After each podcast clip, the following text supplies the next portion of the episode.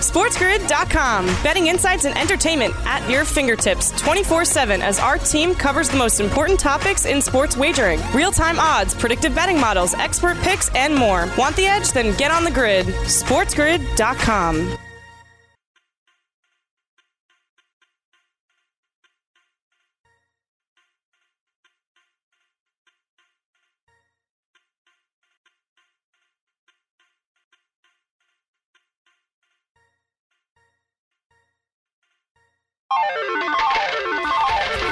Live from Las Vegas, it's Cover It with Teddy Covers. Welcome to Cover It with Teddy Covers here on SiriusXM Channel 204, the Sports Grid, a radio network. Over the course of the next two hours, we're going to break down, let's see, NBA playoffs. We're going to talk MLB. I've got multiple guests. Aaron Bruski going to join me, hour number one. Brian Leonard going to join me, hour number two. We're going to talk a little bit of poker. We're going to talk a little Vegas life. Let me start right there. When it comes to Vegas life and Vegas lifestyle, because I was out and about the last couple days. Uh, I've been on the Strip, Planet Hollywood, Bellagio, was over at the LINQ, uh, over at the Stratosphere, down to Mandalay Bay. Been out and about on the Strip basically the last couple of days, uh, out in the poker rooms. And I'll tell you what, Vegas is absolutely hopping right now. Uh, it was jam packed last night, the night before. The poker rooms filled, the casinos filled, the streets filled, the buskers out. Vegas feels like Vegas right now. No question about it. A way that is very real and very different from any way that it's been uh, over the last year plus since the beginning of this COVID. So, it's good to be out and about in my hometown. Obviously, I've lived in Vegas now 23 years and to see Vegas come back the way that it has. I mean, I'm not talking busy. I'm talking packed. We're talking traffic jams up and down the strip. We're talking wait lists for all the poker rooms. We're talking casinos that are full, legitimately full for the first time since uh, the beginning of March 2020. It's a lot of fun. and of course, you know, out at the poker room, no, I didn't have any good. I don't have any good poker stories uh, from the last couple of nights. My buddy comes in every year for the World Series of Poker. He actually finished. Uh, he got a, I think, 13th uh, in the senior event. Was that 2019? Uh, so he came to the last two tables the senior event. I cashed in that tournament as well. That was my first World Series of Poker cash, and that was certainly a benefit of turning 50. you know, uh, when you're on the wrong side of 50, at least you get to play in the WSOP World Series of Poker senior event tournament. And considering the competition at the World Series of Poker, I mean, it's tough. It is legitimately the best poker players in the world. The senior event's easier. and that's uh, putting it uh, politely. You know, there, there are weaker players in the senior event, flat out. There's more dead money in the senior event. It was a, uh, you know, and not for any poker tournament I know this is a sports betting show, but it's a gambling show. and for any poker tournament, luck's going to be your number one factor. You know, if you get the key cards and the key hands at the key times, it goes a long way towards having a successful tournament run. But in the senior event of the World Series of Poker, it's not necessarily always about having the best cards. Uh, it's about being able to make moves against players that won't recognize those moves. So, anyhow, my buddy had a real good run in that tournament. I, too, finished in the money. That's my only World Series of Poker cash over the years. Not that I played in a ton of World Series tournaments, but I played in enough that it's time, it was time to get a cash. Uh, so I don't even remember. I finished 800th or 900th or something in that range. My buddy, again, uh, top to final two tables uh, of that senior event. And uh, certainly, uh, I've won my way into the World Series of Poker. That's always fun. Uh, that's one of the best things. Of all the poker stories I have, the, the, the, best one might be the first time I ever won my way into the World Series uh, of Poker. This is how long ago it was. Binion's still had the World Series of Poker. All right, it was downtown.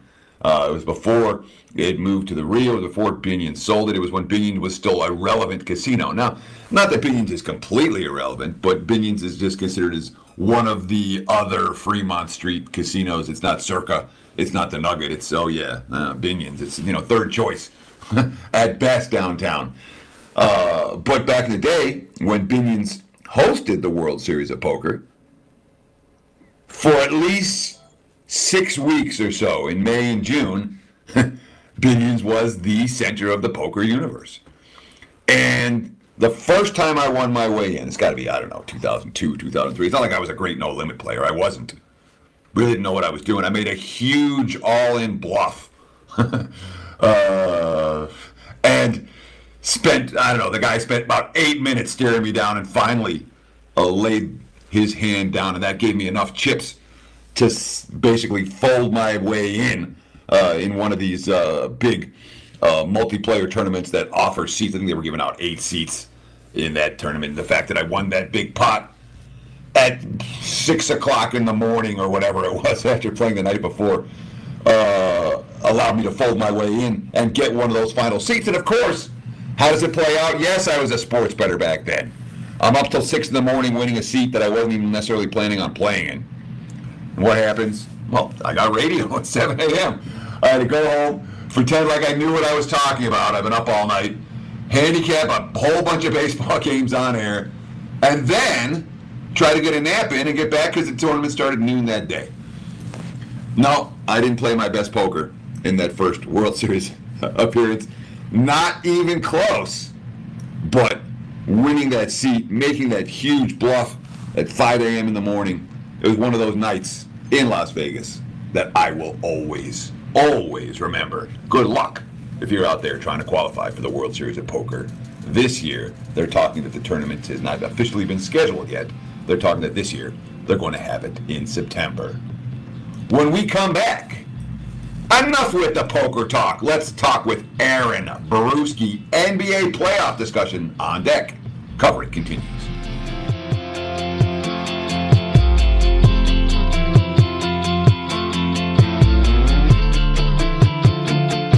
SportsGrid.com. Betting insights and entertainment at your fingertips 24 7 as our team covers the most important topics in sports wagering real time odds, predictive betting models, expert picks, and more. Want the edge? Then get on the grid. SportsGrid.com.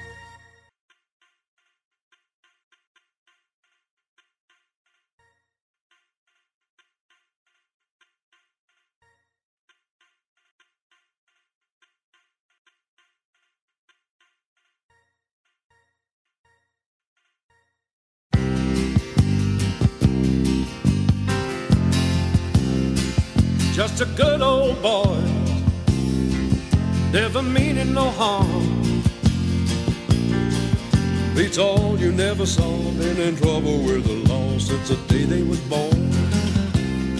Welcome back to Cover It with Teddy Covers here on SiriusXM Channel 204, the Sports Grid, a radio network. And I'm excited to bring in our first guest today from hoop-ball.com, hoopball.com. Aaron Bruski. Aaron's been on the show before. He is a legitimate NBA insider. And we're excited to have him on the show today to break down the NBA playoffs at aaronbruski.com. That's A-A-R-O-N B-R-U-S-K-I. Ski with an I.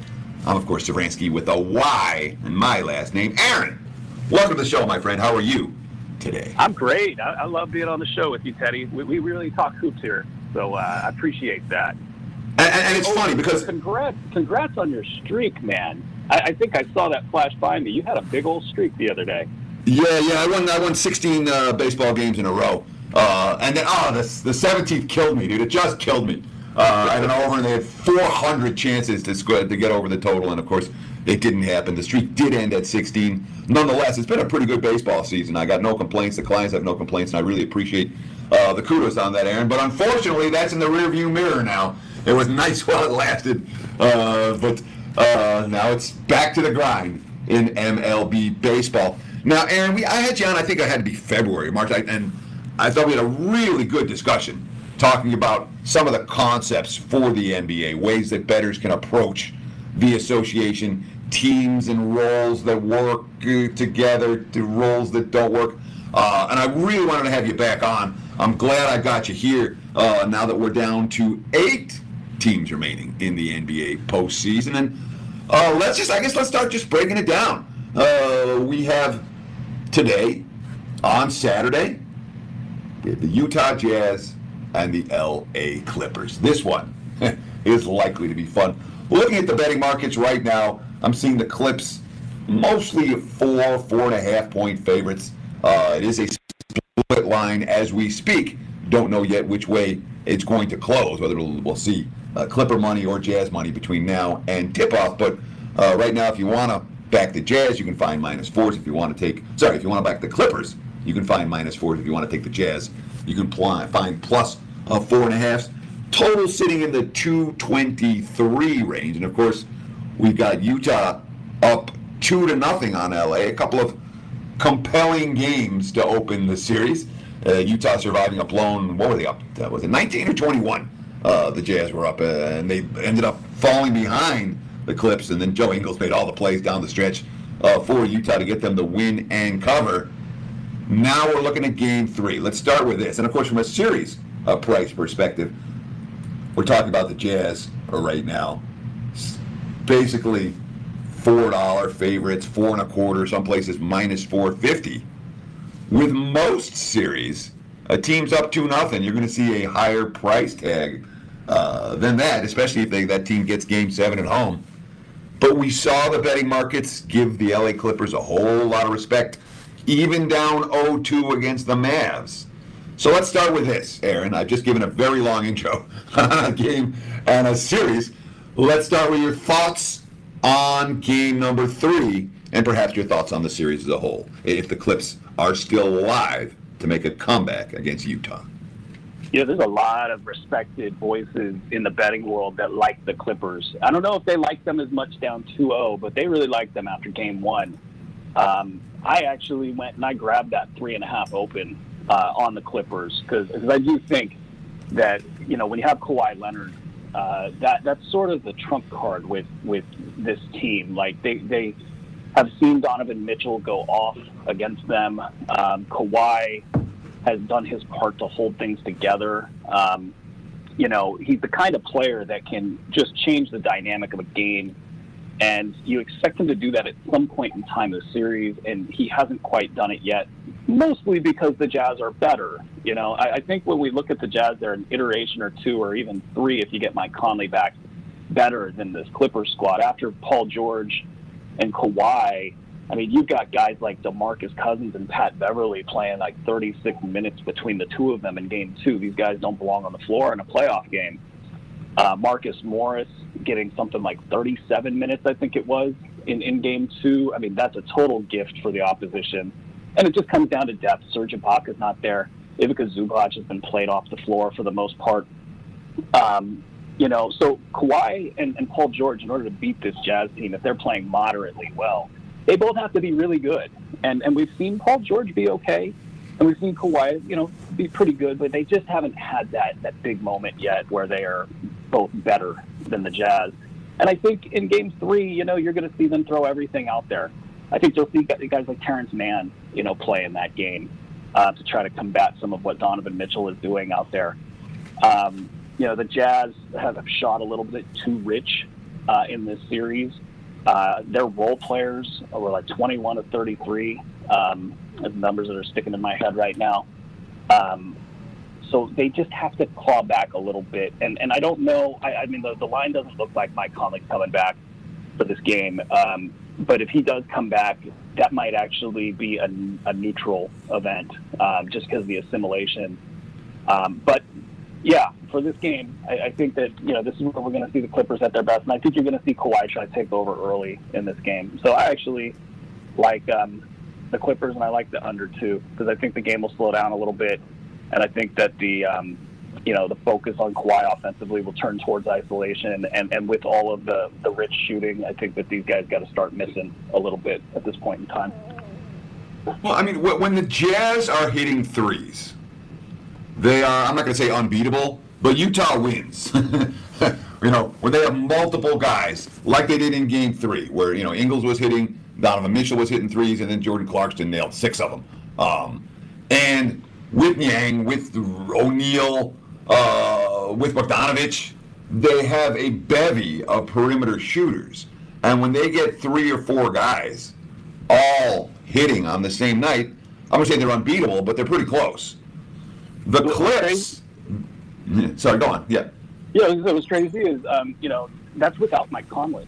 You know, you throw yeah. Conley in there, and I know I just said it would be a neutral event, but still, I mean, it could easily be a very positive event for the Jazz. You just don't know until they play. Um, but Donovan Mitchell has complete command of the passing game. You cannot double him.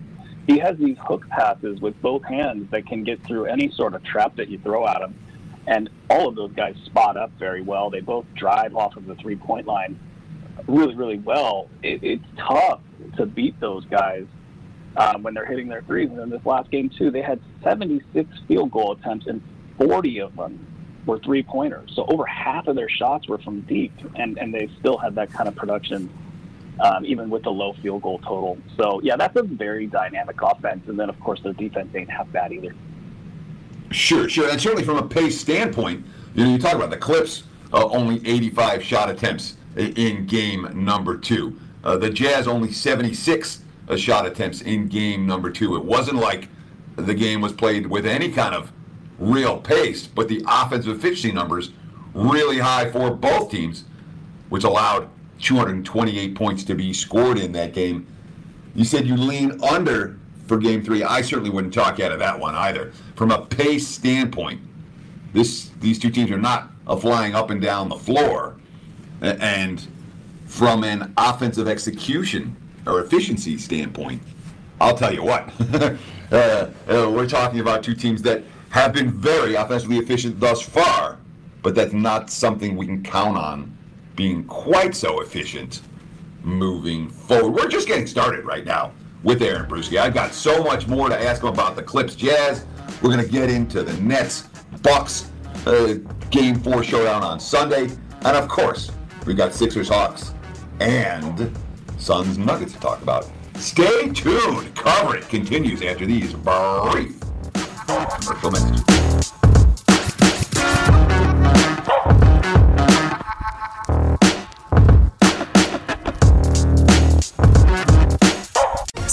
SportsGrid.com. Betting insights and entertainment at your fingertips 24 7 as our team covers the most important topics in sports wagering real time odds, predictive betting models, expert picks, and more. Want the edge? Then get on the grid. SportsGrid.com.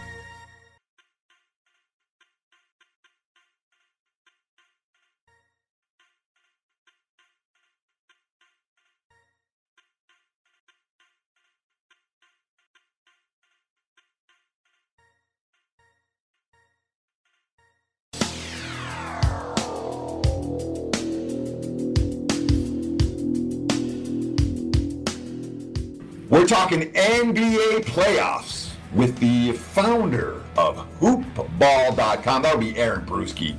And Aaron, someone who, a fan of my heart because he watches NBA every single night, just like I do. He's watched all these playoff games, and he's got a pretty good read on a fair few series. So, Aaron, before the break, we were talking about the Clippers and the Jazz. We both said we're looking at the Clips as the way to go for game three. We're both interested in the under in game three as well. When it comes to the series price for the Clippers and the Jazz, you talked about the respect in the betting markets that the Clippers have gotten and continue to get.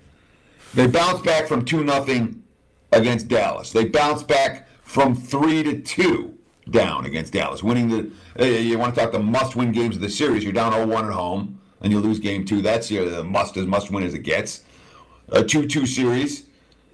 Uh, they weren't at home. Um, uh, they were at home in game two. A 2-2 series returning home, and they lose that game at home as well, and yet still found a way to win the series.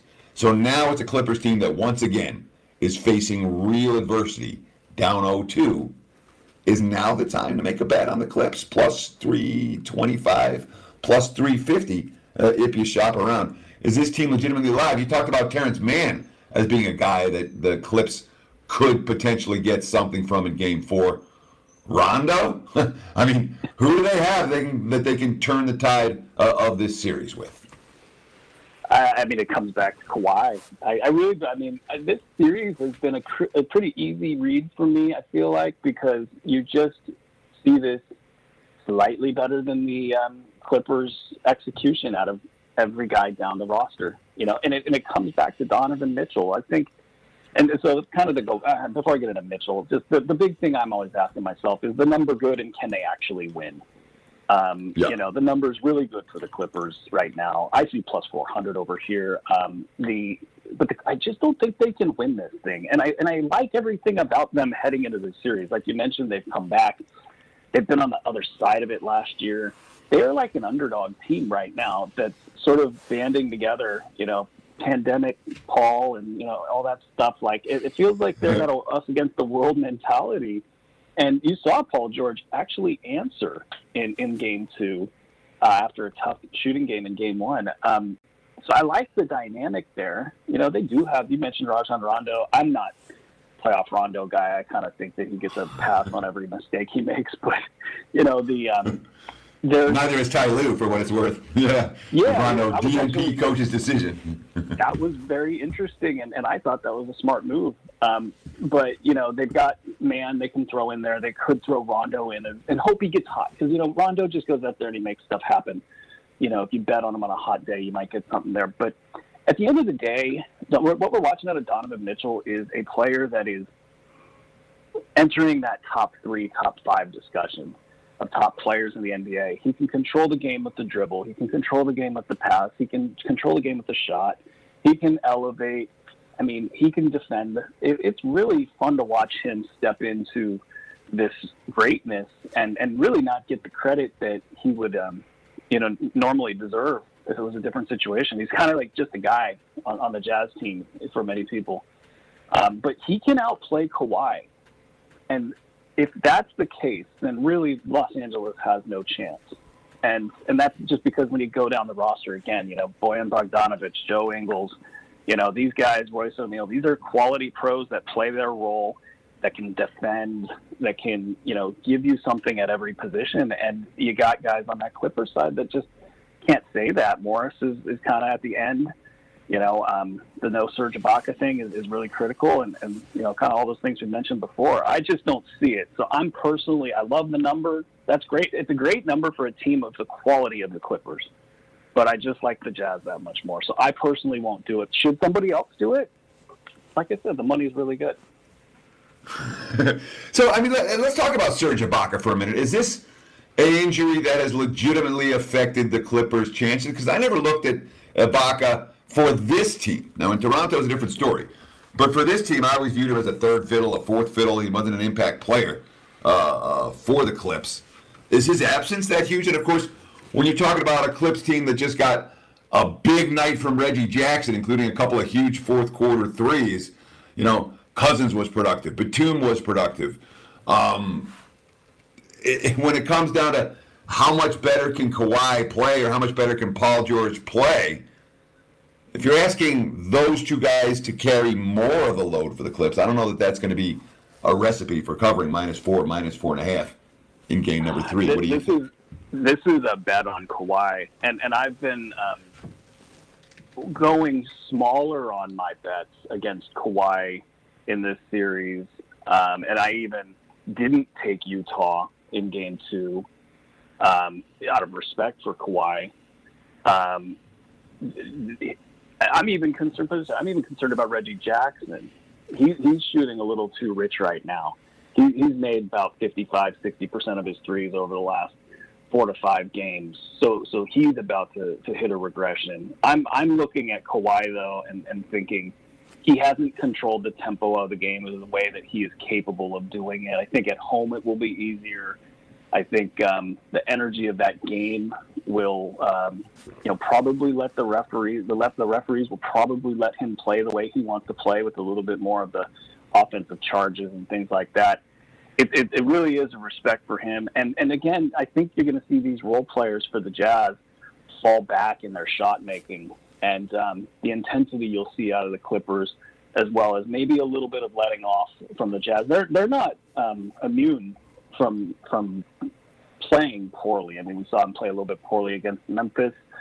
Um, you know, Rudy is, and, and, and kind of back to your question about like Serge Ibaka, you get one defensive guy that, that has an issue with something, and the other team can exploit that over and over again. You're seeing that with Ivica Zubac. He's a guy they typically want Yeah. to have on the floor, but they can't have him on the floor because he's just getting killed in the pick and roll. And Serge Ibaka would be just a little bit better against that. Rudy, it's the same thing. You know, he's a great defender, defensive player of the year, but there are certain configurations if the Clippers go small that he can get burnt. And so you throw in a little bit of lack of defensive efficiency and all those other factors, and Kawhi steps up. That's why I got the Clippers in this one. It won't be a big bet, but but it'll, but but I do like them a lot. And and uh, you know, for what it's worth, from a statistical standpoint, from game two, you always, you always like to look at things that you know is that going to repeat.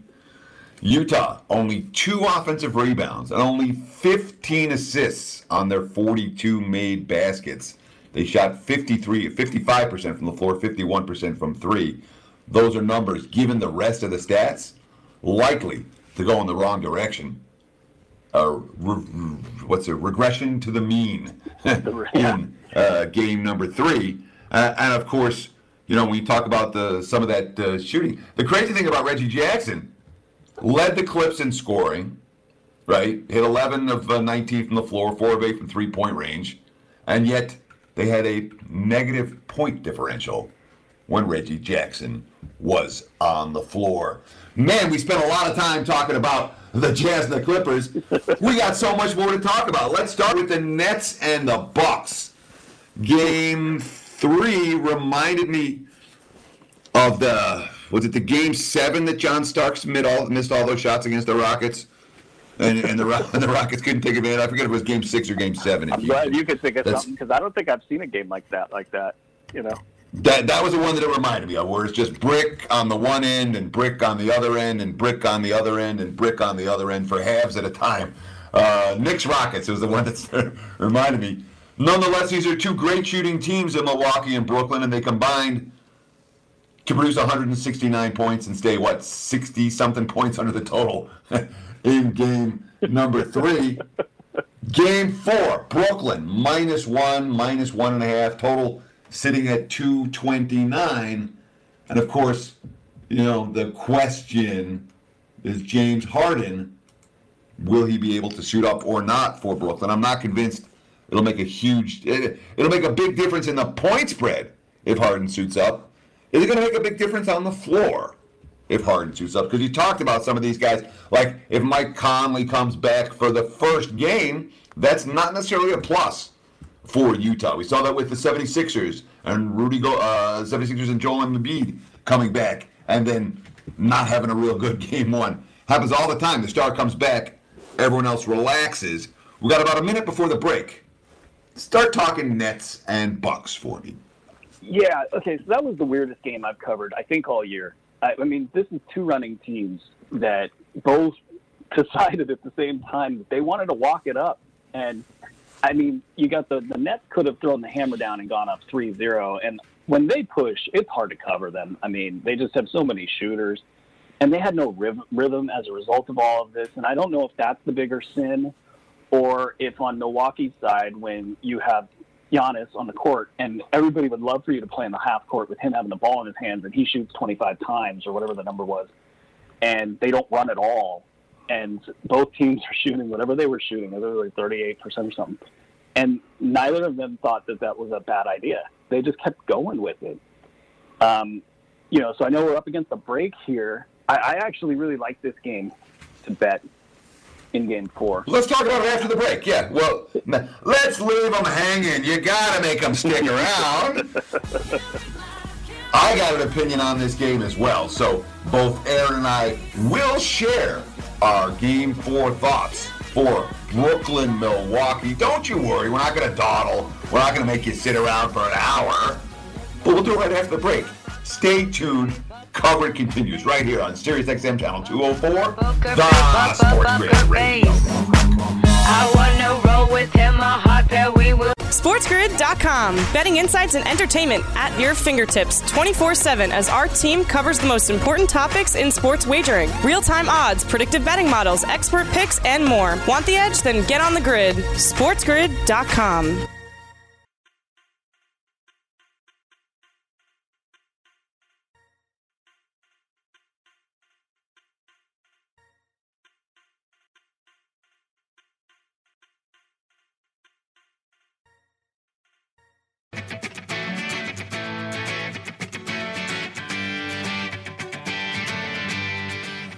We are talking NBA playoffs with legitimate expert Aaron Bruski from hoopball.com. That's hoop dash ball. Of course, you can follow him on Twitter at Aaron Bruski. That's with an I as opposed to my name, Sevransky, with a Y, but no one calls me Sevransky anyway. It's Teddy Covers, and I've learned to live with it. It rolls off the tongue a whole lot easier. We're talking Nets and Bucks and talking about some of the really ugly shooting and the slow pace from game number three. And again, it's now three straight games for Milwaukee where the three point shooting has been not just cold, ice cold. Six of 31 from beyond the arc. And you can't tell me it's the Nets defense. It's not like Brooklyn has just suddenly figured out a way to dominate uh, on the perimeter defensively the way, let's say, Philadelphia has done uh, all season. The crazy thing for Milwaukee, all right, Giannis hit 14 shots. Khris Middleton hit 12. As a team, they made 34 shots for the entire game. That means the rest of the team, other than Giannis and Khris Middleton, combined to hit eight shots for the entire game. That's a team they have to play better in game four, don't they? Or is this just a story that they the Bucks got their win? We saw the Nets go up two nothing against Boston, and they ran into a uh, Jayson Tatum game in Game Three, and then proceeded to win Game Four and close out the series in Game Five. Was that the Bucks' last hurrah, or does Milwaukee still have more in the tank? What do you say, Aaron? You know, I, we've been following a guy named Donte DiVincenzo all season so closely over mm-hmm. at Hoopball for various reasons. He was one of our highly touted for the year statistically, and defensively, he is a key to their team, and he's gone. And this was a team that was thin with him, and I think we're finally seeing them pay the price for that.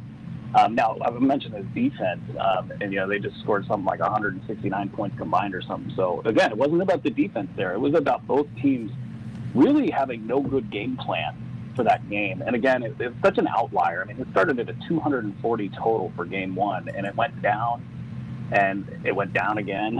and it was like, okay, so um, you know, what, at what point in time do we see the real Nets and, and the real Bucks? And then it didn't happen. Um, so I mean, the Bucks, they have talent, uh, but there's there's some serious question marks here. Brook Lopez, yeah, he went one for seven. Yeah, he'll probably shoot better. He had six blocks.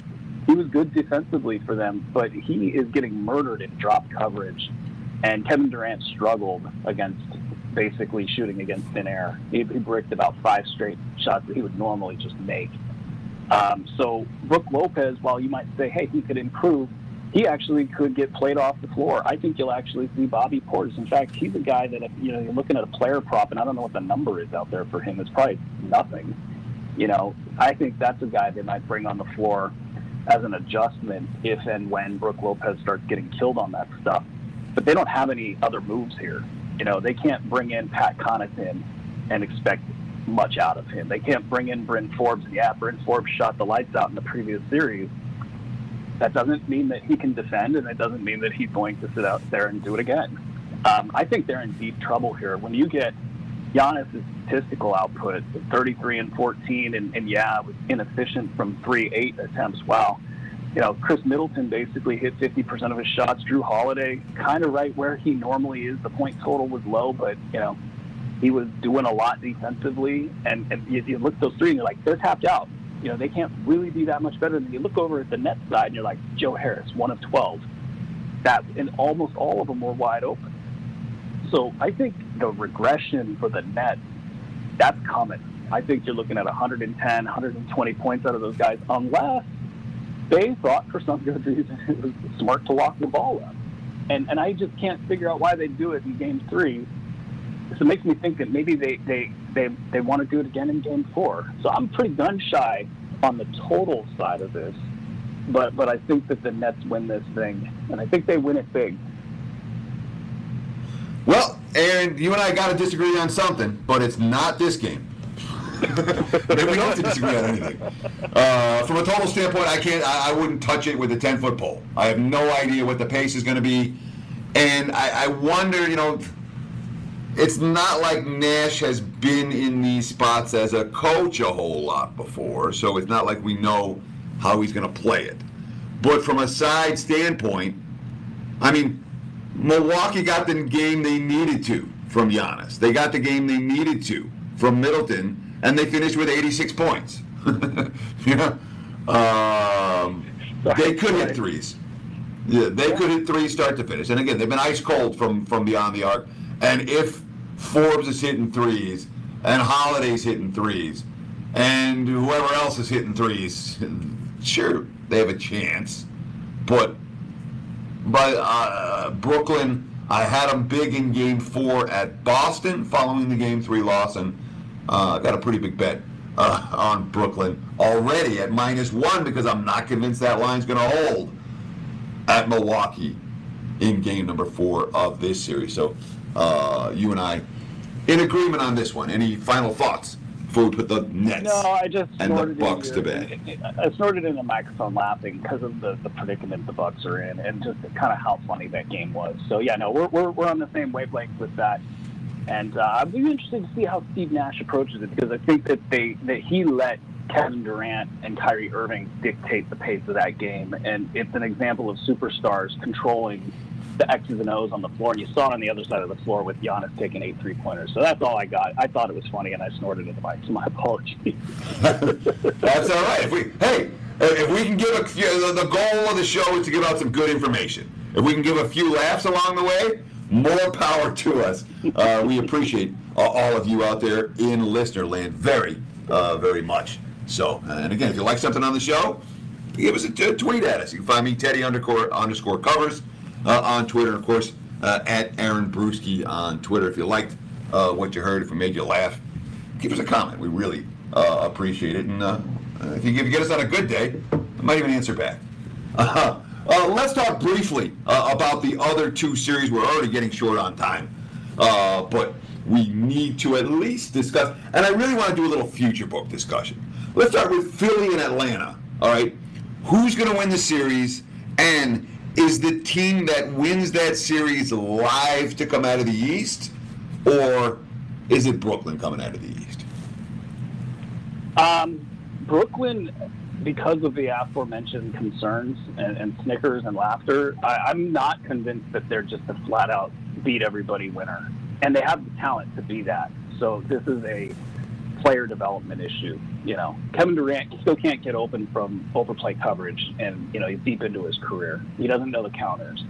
Um, Kyrie has had issues with with tempo and defense and, and sort of understanding the flow of the game. He's he's gotten a lot of those things fixed. So I don't think Brooklyn, um, but he still has those deficiencies, and we all know about James Harden. I just think that this might just be a little too early for this team. They haven't had a time to gel. So I think if Philly and Atlanta, you know, this is a very interesting series. Um, Atlanta went five points in eight minutes in, four, in the fourth quarter, and my question that I don't have an answer for is: Did drive up the they, they turn the screws on those guys and, and turn up the defense, and that led to, to the to the downfall, or did Atlanta just give it away?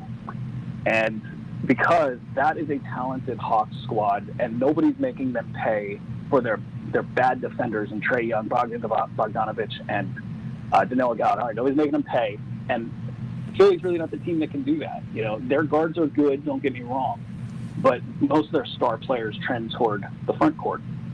So I think this is a very close series, and I'm kind of looking at making a play in games after this game here three. Depending upon how things go, you might find that Philly has good, has better numbers. You know, a, a better number to bet at. Same thing with Atlanta. Um, so it just kind of depends on how this all goes and how the money shakes out. But I mean, the key thing here is the coverage on Trae Young. Philly got a, a, a big uh, boost from, from the Ben Simmons and, and Matisse Thybulle coverage. I wonder in Atlanta if he doesn't play the foul game a little bit, a little bit more, make them pay for that. So that's kind of what I'm watching there. And as far as a live wire, Philly's a live wire. And I think Atlanta has to be considered a live wire, even though I would not bet very much on them. Yeah, I don't look at the Hawks as a legit contender to come out of the East. Uh, Philly's been my team from the get-go, uh, and I actually I'm, I'm I was very annoyed with myself after Game One of the Hawks series. I, I didn't play Philly Game Two in the most obvious Sixers spot in the world, uh, and I'm kicking myself for that still. Uh, but I am a Philadelphia 76ers believer. Aaron, we still got to talk Suns and Nuggets, but I want to make sure you get a chance to promote yourself before we do. Tell us about your website. Tell us about your Twitter feed. Yeah, self promotion, the lifeblood of everything. Um, the uh, website hoop-ball.com. We've been around for five plus years now. We have a huge betting department, and so we cover all sports. You can get a wager pass um, and follow the action that way. But we do team coverage. We do a ton of fantasy, DFS, um, and, and we're looking at expanding into other sports here pretty soon. And, and the, the wagering side actually does cover all sports. So that's what's going on with us, and uh, it's a great place to go. Check us out, hoop-ball.com. Aaron Bruski, a good follow on Twitter as well at Aaron Bruski.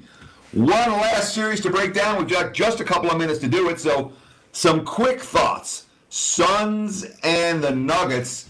Let's start with this. Either of these two teams live to win it all, to come, make the finals, to come out of the, to, to, to win a title, or is the Jazz Clippers winner coming out of the West?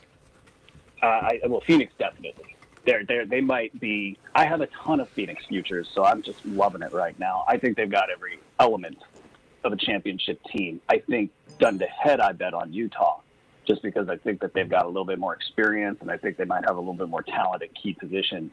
Um, but that would be a pick 'em. It's a not a pick 'em, but pretty close between the two. So that speaks to how good Phoenix is. You know, Jokic is gonna he's gonna be a top 25 player of all time.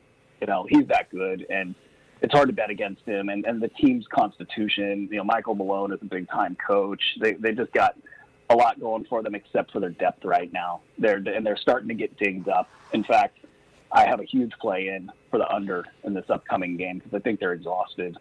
Um, they're they're, they're going to probably try to slow down that pace to keep uh, Jokic from getting too exhausted, and I think Chris Paul will try to control the pace on the road and and make sure the crowd doesn't get too loud and, and slow it down for those guys. Um, the, the, Heat, probably the uh, Suns are, are due for a little regression as well. So I, I, I love Phoenix though. Love, love, love Phoenix. They got great prices still. They had amazing prices before the playoffs started. So that's where I'm at. Yeah, and of course, I mean the Suns weren't supposed to get past the Lakers until Anthony Davis got hurt, and then all of a sudden the whole dynamic uh, of the Western uh, Conference changed in a very significant way.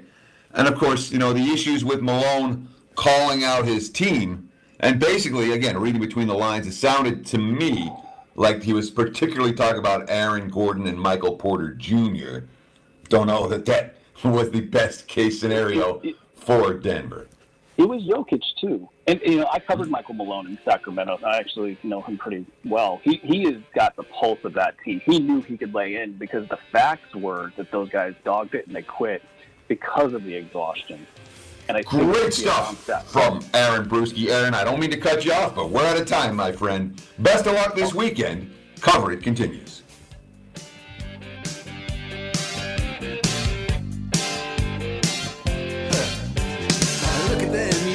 SportsGrid.com. Betting insights and entertainment at your fingertips 24 7 as our team covers the most important topics in sports wagering real time odds, predictive betting models, expert picks, and more. Want the edge? Then get on the grid. SportsGrid.com.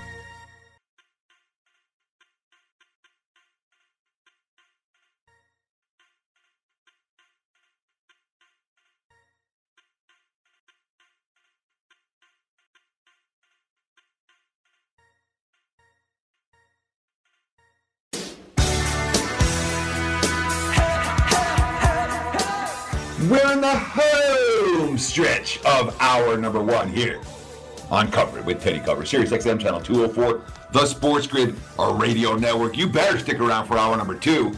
I'm going to be talking about all the big football contests here in Las Vegas, the Westgate Super Contest, the Circa Millions. We're going to talk about strategy, signups, all of that. And then I've got Brian Leonard from Brian Leonard Sports talking MLB and yeah, we're going to break down the world of baseball. Brian's been on quite a little baseball run of late, so I'm excited to talk about some betting strategies teams we're looking to bet on and against right now in MLB. But I want to give you guys a play. I know this isn't a pick show. It's never going to be a pick show, but I'd like to give you guys a pick uh, when I can and when it makes sense to talk about. And then the one we're going to talk about today is a game we just talked about with Aaron Bruski. The Clippers and the Jazz.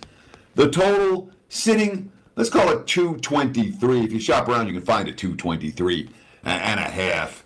And I'm not convinced at all that we're going to see pace in game three of this game. It's a Clips team that their offensive efficiency numbers are very, very good. But from a pace standpoint, they've been off the charts. In fact, I mean, the Clips have really been very good at maximizing their possessions. You know, they did it against Dallas uh, in the game seven against the Mavericks. They done it in each of the first two games against Utah. All that said, when you play at the pace the Clippers are playing at, you're not going to go over 223 and a half a whole lot or 223 a whole lot. And when we're talking about a Clips team with their back against the wall, yeah, we expect Kawhi to step up on the offensive end, but more than any other factor, it's a defensive issue for the LA Clippers. And of course, the Utah team that if they make another 23 pointers, I don't know if this under is going to be good. but it might be. It was like game three flew, or game two flew over, even though they made 23 pointers. It got over, but it wasn't flying over that total. And I'm not convinced Utah's going to shoot at that rate. At least not tonight. So, Jazz Clippers under. It's a bet that makes a whole lot of sense to me. It's in my pocket. If you like, it can be in yours as well.